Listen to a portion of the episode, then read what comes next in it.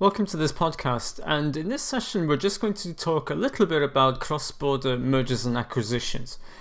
Now, organizations operate under accelerated volatility, uncertainty, complexity, and ambiguity, or what is commonly described as VUCA environments.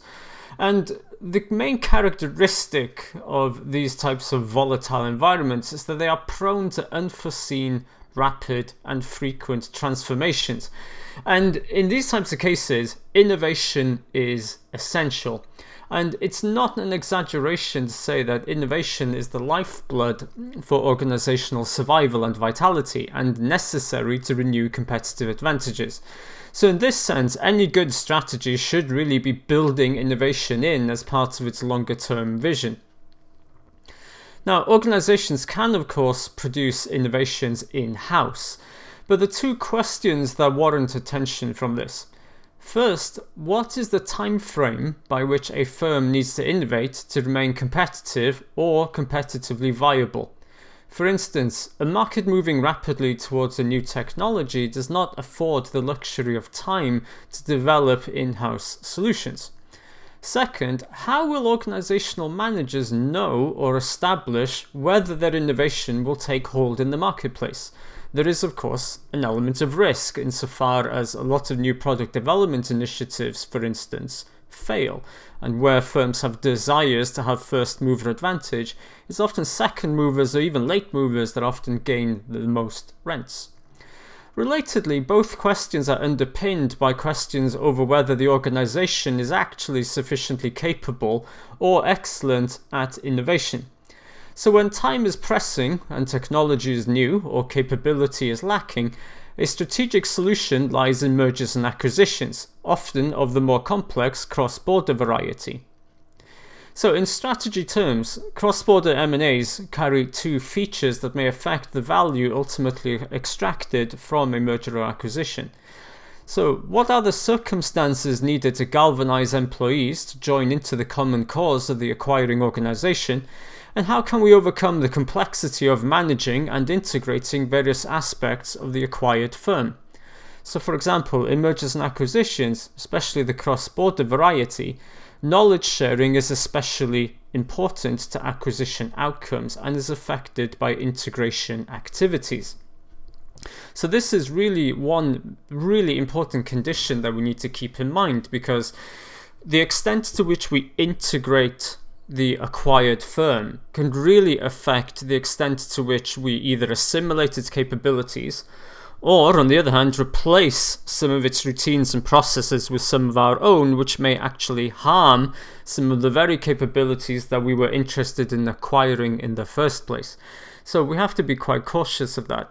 The other aspect of knowledge sharing is, of course, there may be specialist and tacit knowledge inside the acquired business that is of use to us, and vice versa, which may uh, create ultimately more value and may spearhead more innovation. So, conditions in the organization's structure and context incentivize or otherwise adversely impact employees' motivations and ability to perform activities or behaviors that align with the corporate strategy that we had motivating the merger or acquisition in the first place.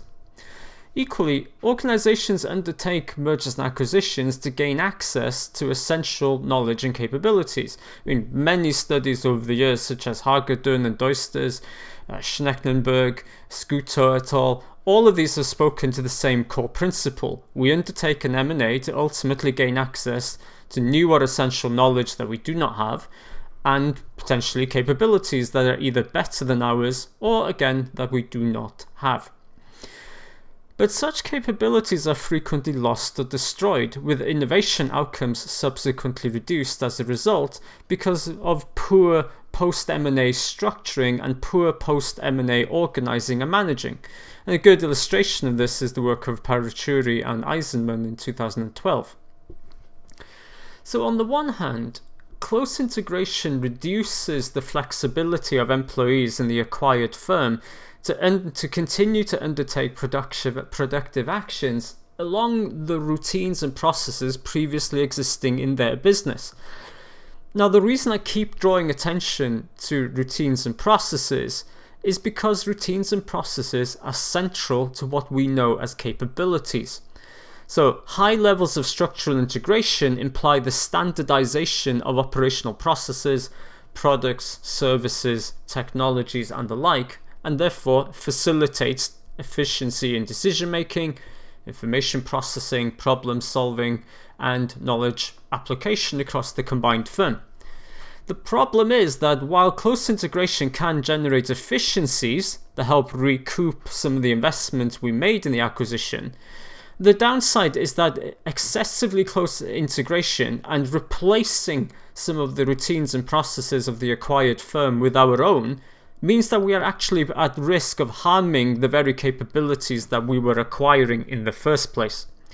So, uh, on the flip side, allowing more flexibility can create room for entrepreneurship. So, for example, my own work in, two, in 2020, when we looked at how in cross-border, cross-border mergers and acquisitions, corporate entrepreneurship activities might be a way of spear, spearheading and stimulating innovation across the acquisition. Now, I think the main point about that is by allowing flexibility, you create the breathing space or oxygen for innovation.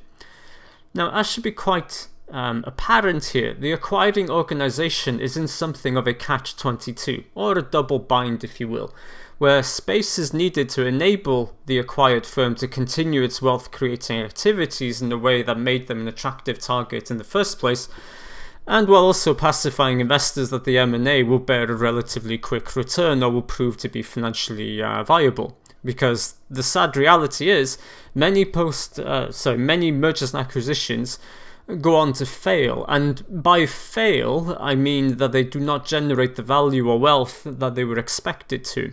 Often in terms of cost efficiencies not arising synergies not arising innovations not resulting. So I think in this situation, it's having a very clear corporate strategy can inform the reasons behind a merger and acquisition in the first place. But while that may incentivize the purchase or the merger, what is then critical is a concurring strategy to explain how the two organizations are going to come together. Now, in some cases, the corporate strategy may simply continue to treat the business as relatively standalone and it simply makes a financial contribution to the group as a whole. You know, in that scenario, it's probably just going to continue as a satellite subsidiary. But when you have corporate parents that are more um, hands on or seek more integration, then in which case, several practices are potentially at play here. One is the extent to which they may attempt to transfer best practices from the, the, the new corporate parent organization to the acquired one. Again, we see this regularly with cross um, border mergers and acquisitions in terms of greater levels of integration, but equally, we often commonly see this just when we look at standard subsidiary relationships with headquarters, where in setting up, for example, a new subsidiary overseas, they commonly seek to transfer best practice from corporate HQ. So, again, if the internal subsidiary is going to find that challenging from an institutional perspective or in terms of adapting to what is needed in the marketplace, again, think of this as oxygen, then when you're making a cross-border M&A, the problems are only going to be magnified because you're dealing with a organization or, or new subsidiary that may be quite different culturally to what to what your organization has depicted or operated under in the past. So, in conclusion, then, corporate mergers and acquisitions, especially the cross border variety, require careful consideration of where and how the acquired business slots into corporate strategy and managing the duality between integrating the business sufficiently to extract value while maintaining some of the critical capabilities that made it attractive in the first place. The danger of failing to achieve this balance is losing the critical ingredients and opportunities for innovation and competitive advantage that a merger and acquisition offers. And in the end, what you're left with is a problematic asset that may not deliver on its strategic promise. So, in this sense, the core strategic issues are set around corporate strategy, integration, and the oxygen for innovation and thinking about that the, i guess the, the triad of relationship among those three factors So I hope this gives you some useful food for thought, and thank you for listening to this podcast.